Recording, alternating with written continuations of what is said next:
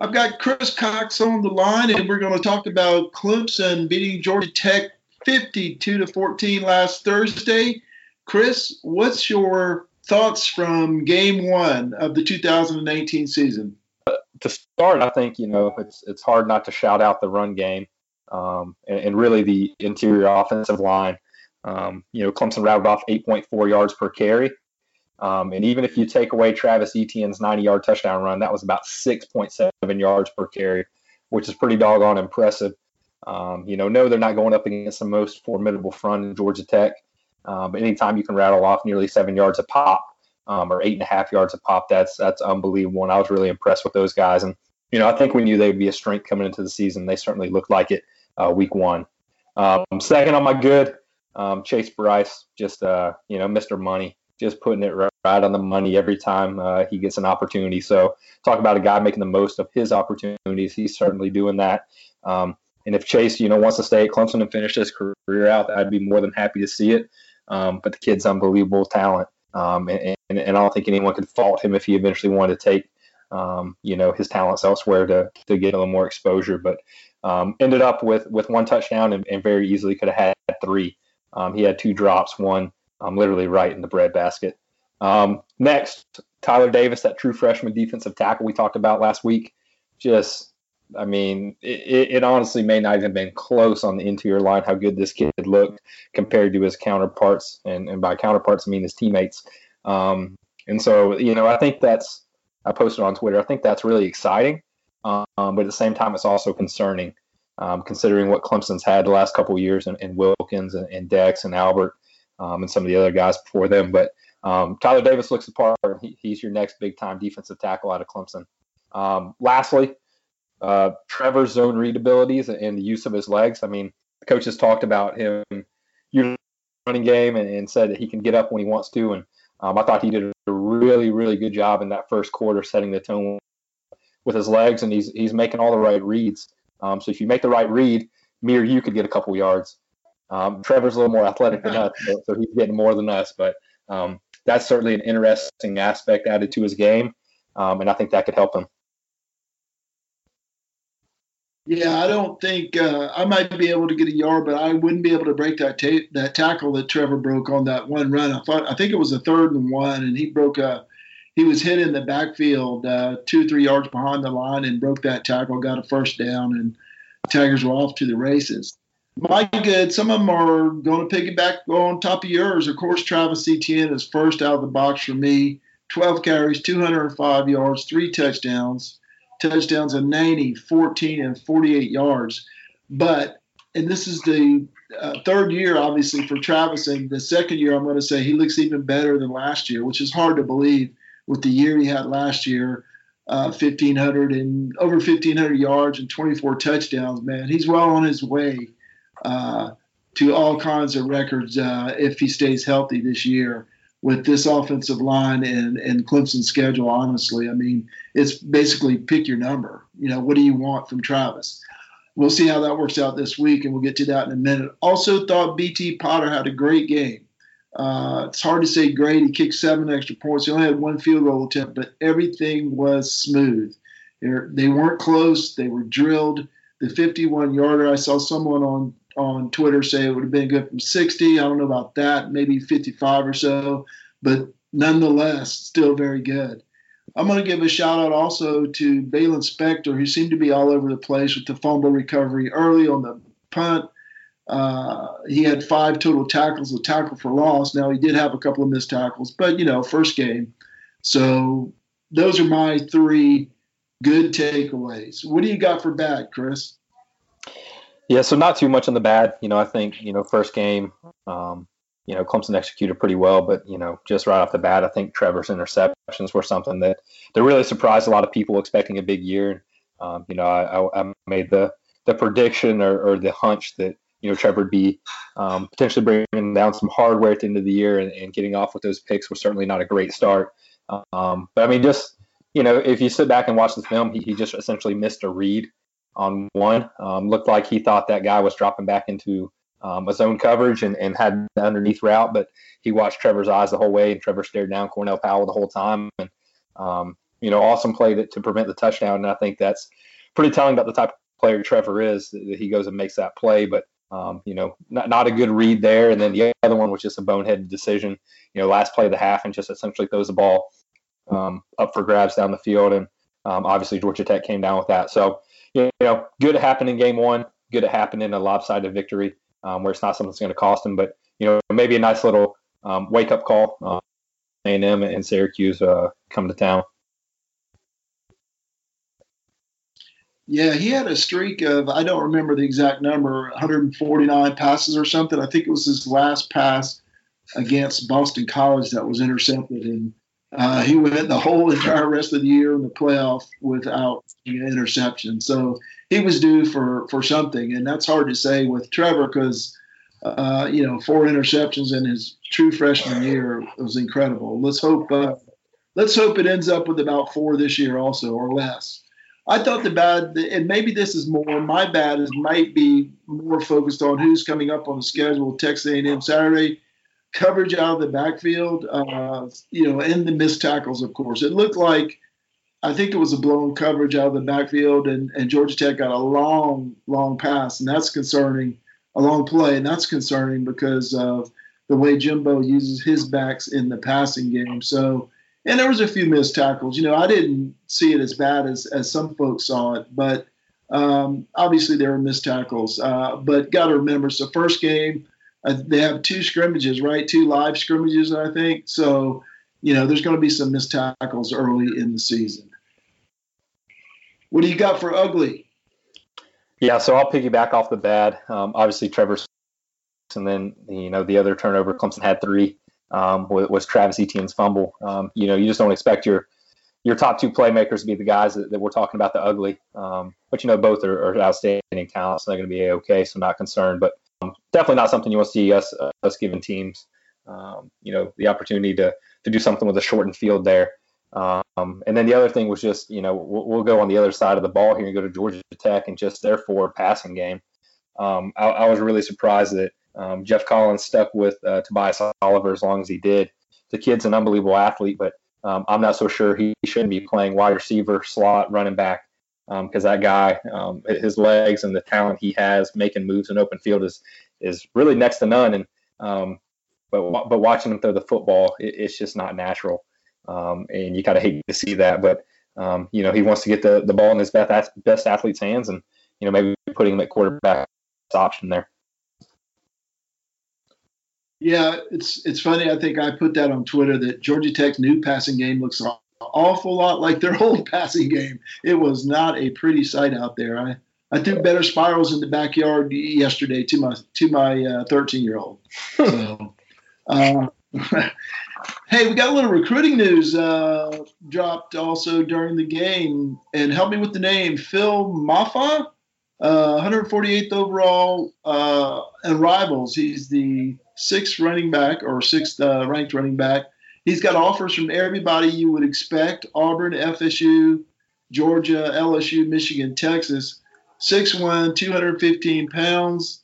Um, what do you know about this newest Clemson commit? Yeah, so I'm gonna I'm gonna guess that you're you're saying that correct and, and Phil Mafah. Um, and yeah, I mean, you know, you said 6'1, 215, and the kid's starting his junior year. So you know that obviously jumps off the page at you as, as a guy that's just got a really, really big frame, a big body, and um, he's going to be more of a, a, ground and pound kind of guy. And um, you know w- what's probably most interesting about this take, um, this is the first commitment for the 2021 class, um, and this is probably the earliest running back take Tony Elliott has ever had at Clemson. Um, I, I, think you'd have to go back to his first couple years as a coordinator um, or positions coach to really kind of look at that, but. Clemson's jumped on their guys kind of late. Um, Etienne was a guy they found late. Lyn-J was a guy that they identified early, committed to Tennessee, then locked him up late. Um, same thing with uh, um, Mikey Dukes. Um, Mellusi was kind of right in the middle, but um, you know, running backs is a position Clemson tends to be pretty patient on. So it's interesting to see him make a move on Mafah um, so soon. But um, I think a lot of it has to do with his connections with Mickey Conn, who was the uh, his high school coach at, at Grayson, and apparently there's a great connection there. And so um, sometimes when you know, you know, and it looks like Mafah checked off a lot of boxes for staff.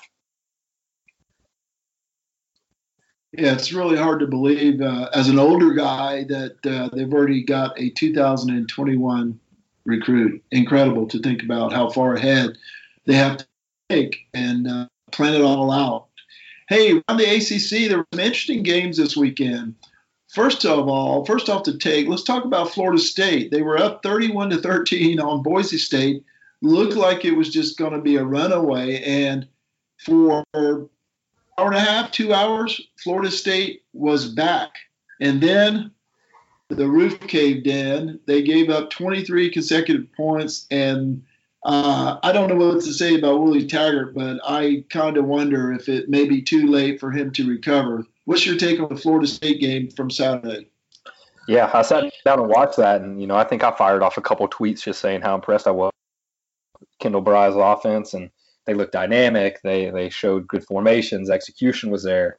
Um, defense played okay in the first half. Um, gave up some big runs, but it was kind of the bend that don't break. And then second half, it just looked like Florida State from last year.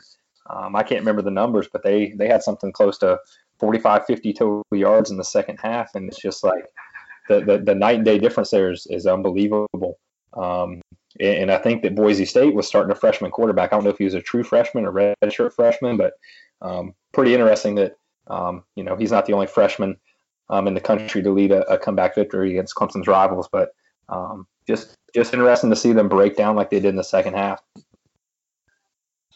Really going to be hard for Florida State. I just I can't imagine where they're at mentally right now, and uh, they need to get back to being good so Clemson can have a rival within the conference.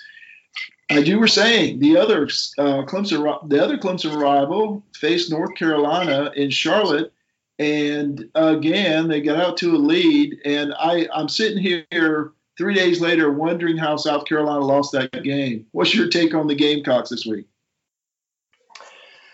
I mean, I think I'm shocked that they they lost the game. Um, but if you watch the game, to be honest, they should just be happy they didn't get beat by more. Um, North Carolina pretty much had their way, um, not necessarily on both sides of the ball, but but definitely on offense on the ground. Um, if it's not for Mack Brown being conservative with his true freshman quarterback in the first half as they entered the red zone, um, you know that's that's probably not a, a, game that South Carolina blows. They're probably trailing for the better part of that game, um, or at least competitively tied up in there. Um, so, you know, I think I was shocked um, that South Carolina didn't look a little um, more composed like the veteran bunch that they are. Um, but at the same time, I mean, this is um, just slowly becoming a Will Muschamp coach football team. Um, and I think there's a lot of, hope and optimism. And it's certainly not too late for them to turn it around. But boy, they got off to probably the worst imaginable start down in Columbia. Yeah, I think I was more shocked by Mack Brown's dancing, but uh, I had composed, I had actually composed a tweet that said, Mack Brown is coaching like it's 2005, and that was in reference to how conservative he was being with the freshman quarterback Sam Howell.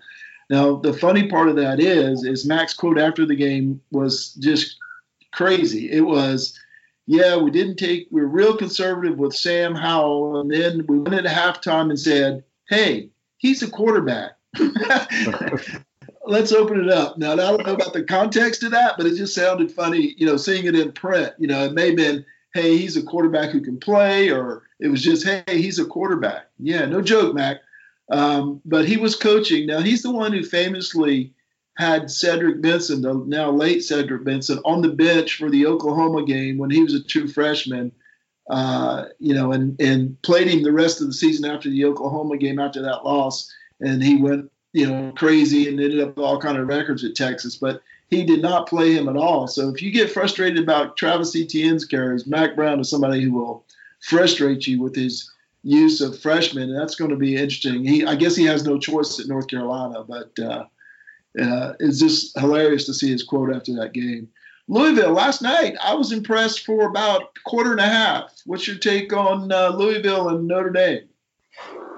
Yeah, Louisville, they, they, certainly made things interesting there for the first half. Um, you know, if they don't put the football on the ground five times last night, they, they certainly keep, um, you know, they, they could almost could have dashed Notre Dame's playoff hopes in week one. Um, be interesting to see what happens with Notre Dame throughout the year if the staff, if the playoff committee wants to put them back in or not. But, um, you know, I like Scott Satterfield. I, I, said last night, I think he's probably one of the best two hires in the ACC, with Geoff Collins at Georgia Tech being the other one. Um, you know, it's all about culture. Um, you know, and you got to be in the right place. Um, and Louisville is, I don't, I want to call it a sleeping giant, um, but that's a place that you can win football games at, and it's been proven in the past with different coaches. And um, I think Scott Satterfield's got a good opportunity to do some good things at Louisville. Obviously, the ACC is wide open outside of Clemson, um, and, and, so it'd be interesting to see. You know, give him a couple years. They're not going to have a great year this year. They probably don't, but they certainly looked competent last night, and that's something they they didn't look anything like um, under Petrino last year. They looked like they cared, which is a big step up from last year because they just gave up at the end of last year. They did not want to tackle. They didn't want to do anything. Um, so it was yes, they lost the game uh, by 18 points, but but they they cared and it showed on the field. That's a that's a good sign.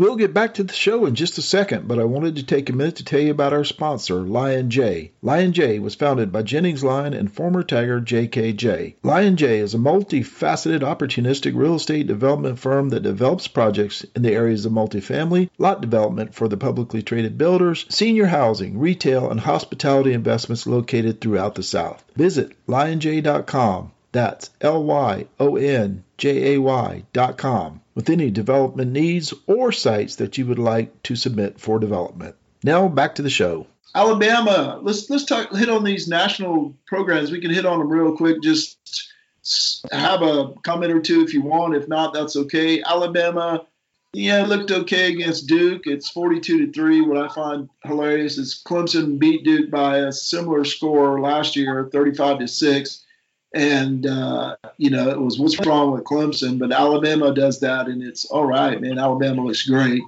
Um, Oklahoma and Jalen Hurts. Jalen Hurts looked really, really good. Um, I can't figure out if it's him or Houston or the system. I think Lincoln Riley's a really good coach, is what I think. Oregon and Auburn. I can't believe Oregon blew that one again, or blew a game uh, opener again.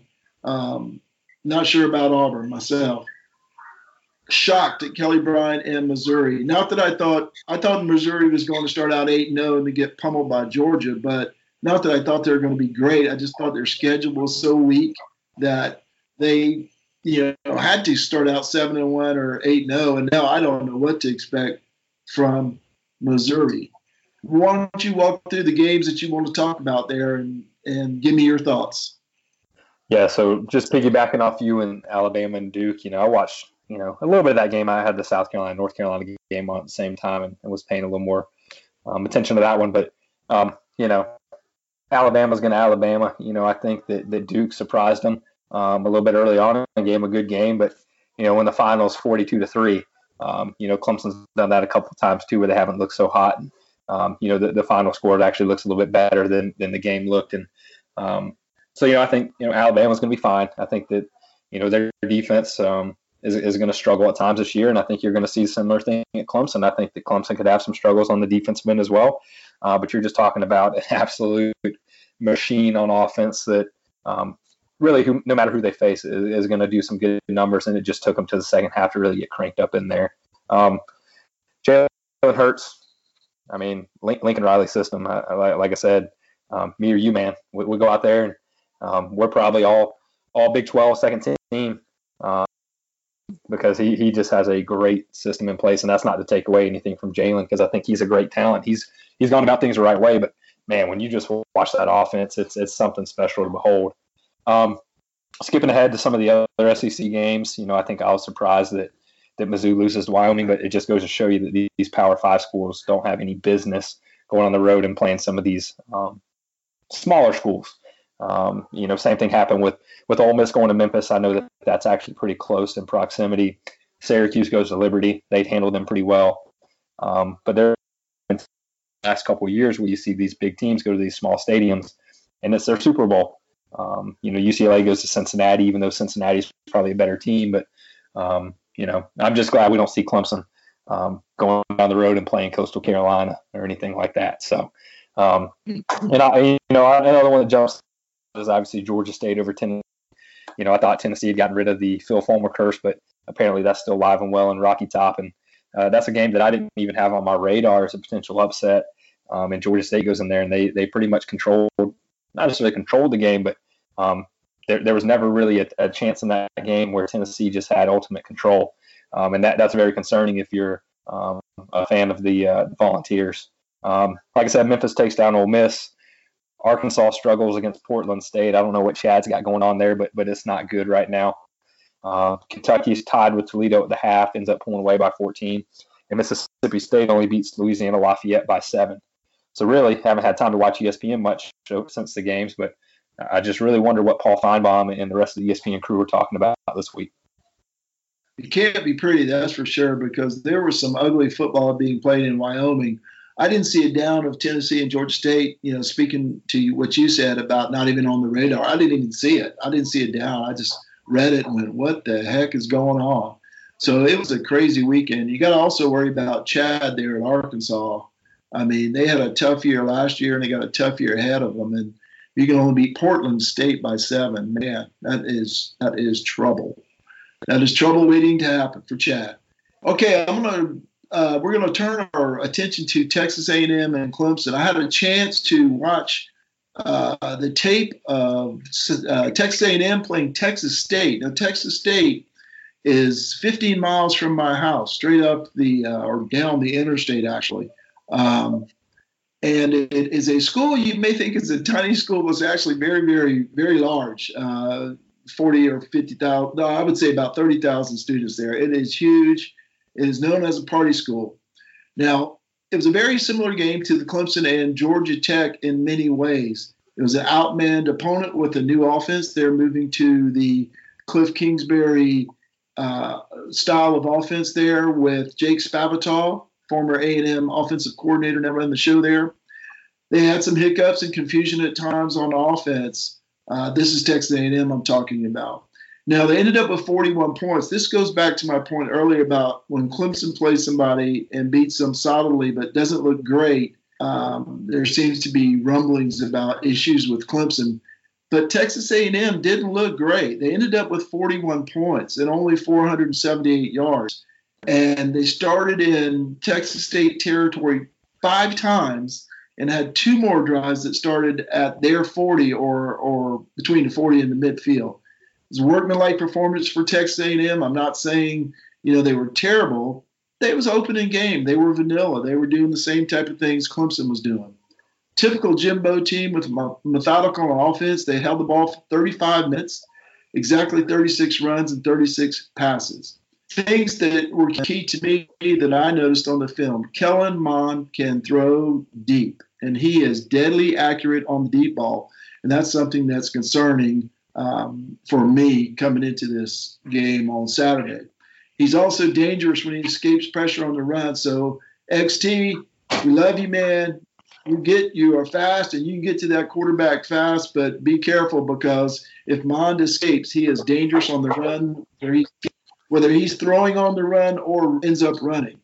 Uh, the running backs, uh, Jashaun Corbin, who had an okay game, he wasn't really impressive to me. Now I'm looking at Travis Etienne every Saturday, so that can be an unfair comparison.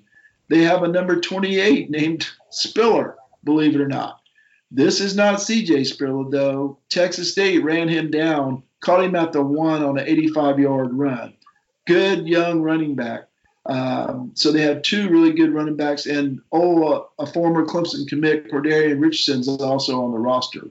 A&M lost their tight end who had 48 uh, receptions last year, Jace Sternberger. They've got a couple of guys, and you know Jimbo's going to use them on Saturday, so look out for their tight ends. Uh, Kendrick Rogers, this is the guy who caught seven passes for 120 yards, two touchdowns against the Tigers last year. He only had one catch for 12 yards, and on that catch, he lost a fumble at the goal line. Um, he looks like he's he was been hurt in camp. He's still nursing a hamstring. It looked like Saturday didn't play a lot, so um, I'm not sure what his status is for this coming Saturday. Now, last year, you know, Clemson used a, a jumbo package several times. Well, A&M's got one also. Uh, defensive lineman Bobby Brown, 6'4", 325, lined up in the backfield, um, and, uh, they used him a couple of times in the, in the backfield in that goal line situation. a key here. Running backs for Texas A&M will catch the ball out of the backfield. I'm concerned about that. The, the, as I said before, they're just like every other Jimbo team. He's going to do that same thing. And, you know, Florida State and LSU and everywhere else he's been. Defense lost six starters from last season, and the starting corner Renfro is still suspended. Defensive back took chances. Now they got some interceptions against Texas State. They're not playing Texas State on Saturday. They're playing Trevor Lawrence and wide receiver youth. So we'll see. So they will take chances. Uh, they are long and tall in the defensive backfield. My overall impression, they are solid, but no one stood out to me like a Etienne or Higgins or a Ross or Trevor Lawrence for that matter. Don't be fooled. Mond is a really good quarterback. I think you and I have talked about before how last year some of the plays that you know are be called great plays went his way, and Dabo talked about that today at his press conference.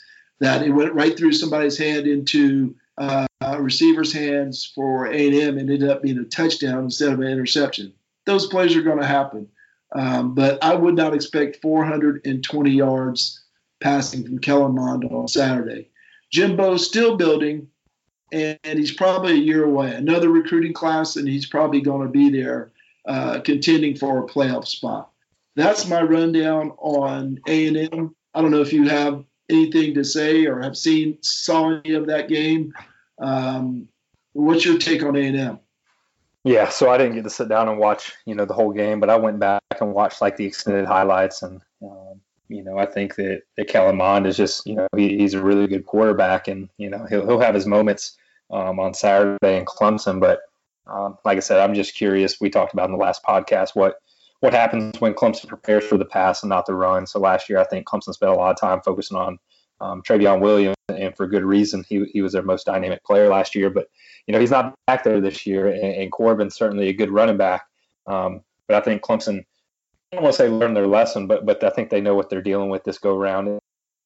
You know, the size at wide out for Texas A&M, Mond's arm, his ability to get out of the pocket, you know, all that kind of stuff. And some of it you scheme against, some of it just happens.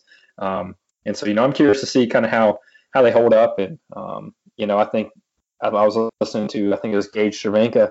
Um, he, he, had an interview with the media, and I was reading some of the transcripts, and he talked about um, how this is a game Clemson has essentially been waiting on. Um, they feel like they left a lot on the table um, last year in College Station, and um, I don't think Gage even played that much. But um, you just get the feeling that you know this group, um, even though they won, and it was certainly a big win, um, was disappointed in the execution and, and, how they finished down in College Station. And you know there was certainly the controversy after that game, and I, I, got a good feeling Clemson's wanting to, you know, if they're able to lead, no doubt. Um, and it certainly didn't help that, that Texas A&M had an offensive lineman. Now, I think it was all candid and, and maybe a little tongue in cheek, but um, and, and, you can't fault the guy for being confident in his team. But you know, coming out publicly and, and, talking about you know there will be an upset, so on and so forth. And I mean that's all fine and dandy. is talking, but um, Clemson's had a tough time creating some motivation for themselves with the success they've had. And when, when you give them something, um, e- even if it's as minor as that, Dabo's going to absolutely run with it. um, and so I think you'll see a motivated group on both sides. Not just Clemson, Texas A&M knows that this is a, a big opportunity for them as well. Um, you know, a chance to knock off the uh, the defending national champs and um, the cream of the crop, and um, should be a great game. And and I'll be interested to see how um, holds up and, and if he can pull some of the stuff he pulled last year. Uh, yeah, if he pulls it last year, then I'll tip my hat to him. And he, he is a really good quarterback. I'll say that you know, I, I saw that Saturday watching uh, or Sunday when I watched the film of that Texas State game.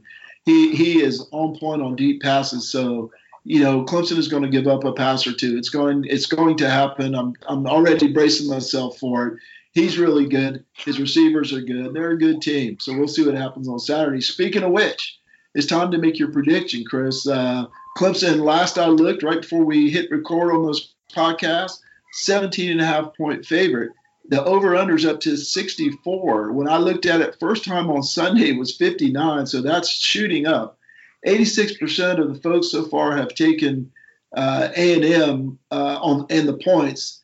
and an incredible 99% is on the over. That sounds like one guy bet a whole bunch of money on the over and somebody bet a little bit on the under. So it's time for your prediction, Chris. Clemson, Texas A&M. Who you got? Man, I didn't know you were going to put me on the spot like this getting on here. But, but if we got to throw some numbers out there, um, I'm a little less bullish, um, you know, the week of the game um, than I would have been if you asked me this probably a week or so ago. Um, just more of a reality. Hey, you know, Clemson's not trotting out. You know, Christian Wilkins, Dexter Lawrence, Clelin Ferrell, um, all those guys, and um, you know, I think that that really stood out to me just watching the game Thursday last Thursday night. Is is man, those guys just aren't there, and, and that defensive line just looks different. Those guys are talented, there's no doubt, but they just look different.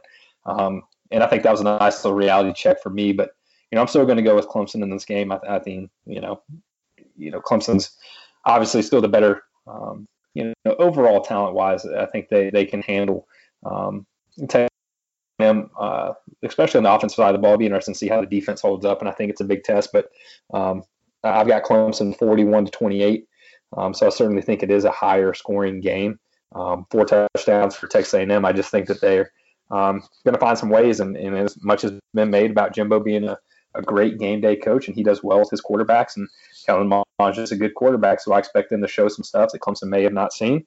Um, they have the talent uh, on the boundaries to kind of get things done, and you know, a couple of my keys to the game or some things I'll be looking at is, you know, what, what how's Trevor going to respond? You know, obviously this is the uh, outside of the Syracuse game where he got dinged up. Um, this is probably his worst performance as a player at Clemson, and so um, and maybe even dating back to high school. You know, the kid was just unreal in high school, so you know, he, he, I'm just curious to see if he's who we think he is, and I think you know, I think we're going to see some good stuff out of Trevor. Um, and so you know, seeing how he handles the spotlight after having um, what we could consider a small letdown, and um, you know, secondly, I just think, you know, we're going to really see what Clemson's defensive line is made of. You know, they rotated D ends and D tackles um, left and right the other night, and, and, and, you got really didn't get a sense for what their rotations are going to be. Um, I got a good feeling you're going to see Xavier Thomas out there a ton and Tyler Davis and, and Nyles Pinckney. Um, but who's those, you know, fourth and fifth um, and maybe sixth linemen that Clemson's really going to trust to get out there and get it done against A&M? Uh, and they may not have an answer for that. It may just be kind of a, a show as you go thing. Um, but those guys are going to have a, a, tall task in creating pressure in Kellen. Um, and, and, the issue is if you um, collapse the pocket on him, he's got you know the athletic ability to to use his legs to kind of get outside the pocket. So that's something I know the coaches want to see Xavier do a better job of is to hold that pocket because he's so keen on going around the tackles that he leaves his um, his space and his gap just wide open. And, and I wouldn't be surprised if Jimbo doesn't game plan for that and essentially let Xavier go right to the backfield and go around him. Um, so that'll be interesting to see how, how the defensive line really holds up against a, a team that's going to have some bigger bodies. Um, I think some of the things I saw in the highlights is that Texas State did create some pressure on Mond. So, so maybe there's an opportunity for these guys to make a little name for themselves. Um, and they'll certainly have the stage they're doing on Saturday. Uh, my last key to the game is, is Derion Kendrick. Really didn't get to see anything out of him against Georgia Tech because they don't know how to throw the ball forward. Um, that will certainly change this week. Um, and especially with Texas A&M's receivers, they don't have a, a, receiver on their two deep, and they list three different wide receiver positions. Um, and that includes six four and six five out there. So they got some some trees, just like Clemson's got some trees. Um, and so you know that should be a nice little task for Derion, and I think everyone's been really excited to see what DK can do out there. And this is going to provide a good opportunity so we can see what this wide receiver cornerback has. Really interesting point on Kendrick. I hadn't given that much thought, and I should have because uh, obviously earlier we were talking about how hard Georgia Tech's passing game was. He, you know, I don't think I don't remember seeing him make a play on defense the entire night. I don't think he had to. I don't think a, a pass was close enough. You know, I um, I was really bullish on Clemson after this game. I actually be, after the first game, I actually became bullish, more bullish when I watched Texas A&M play Texas State. As you said, uh, Texas State got a rush. Uh, A&M only scored when they started in Texas State territory, or four out of the five touchdowns that A&M scored started in Texas State territory. They had only one sustained drive, and that was that was only four plays. It included an 85-yard run where the running back was caught from behind. So I wasn't overly impressed. That being said, I know Kellen Mond is a good quarterback, and I know those receivers are good. And they just went with a vanilla game plan. So maybe I'm a little too bullish on Clemson, but I'm sticking with my initial thought uh, because I think one factor that not many folks are talking about, they're talking about how close that game was last year. Well, that game was in College Station. This game is not in College Station. It is in Clemson, and I think that's going to be a big factor. But the other keys for me is Trevor being Trevor, as you talked about. Don't need to say anything else. Everybody knows what I mean. ETN. How many carries did he have last year at Texas A&M? Eight, 12? I don't remember. It was it was somewhere around 10 to 12. So he needs 20 plus carries. As we saw last week on his first two carries, not much, a little frustrated. Get him out, get him going, give him the ball over and over, give him 20 plus carries. Also, think Justin Ross needs to be involved. He was suspiciously uninvolved last week for the most part. It was Tee Higgins' show. I think Tee had six of the first eight targets on the on the uh, on the game last week. So get Justin Ross involved. Obviously, he's a game changer. Solid tackling. Look, A&M's going to make plays. They have athletes. Mond's going to escape from time to time. Just tackle him when you get the chance. That's all I'm saying. And your point about Xavier Thomas is a great one. You know, Jimbo will scheme around that and find a way to use Clemson's uh, uh, advantages against Clemson. So it's going to be crucial to keep Mond contained. Um, let him sit back there a little while. Just do what you got to do and uh, contain him. I'm also interested to see how that D line holds up against a huge A&M line. Um, you know, Tyler Davis, for all I've seen, he's listed at 295 pounds. That that worries me a little bit when you see those Texas A&M guys at 325 or so.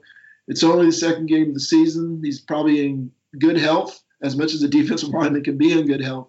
But that worries me a little bit. The the uh, weight advantage for A&M worries me a little bit because um, I'm of the opinion A&M is going to try and run the ball a lot this year, um, like they did last year. That's Jimbo, 36 rushes, 36 passes in the first game. He likes to do. He likes to keep it pretty pretty even, in my opinion. So I've got 38 to 20. Now that is actually got Clemson covering now with an under. Uh, I predict I had that score before uh, before this before it went down to 17 and a half. But that's my take. Hey Chris, I appreciate your time. I know you got stuff to do. Uh, I really appreciate you joining me and talking about Clemson and Texas A&M. Man, the real games are starting on Saturday. Yes, they are. Should be a good one. Excited to get into the Valley and watch the Tigers play um, this weekend.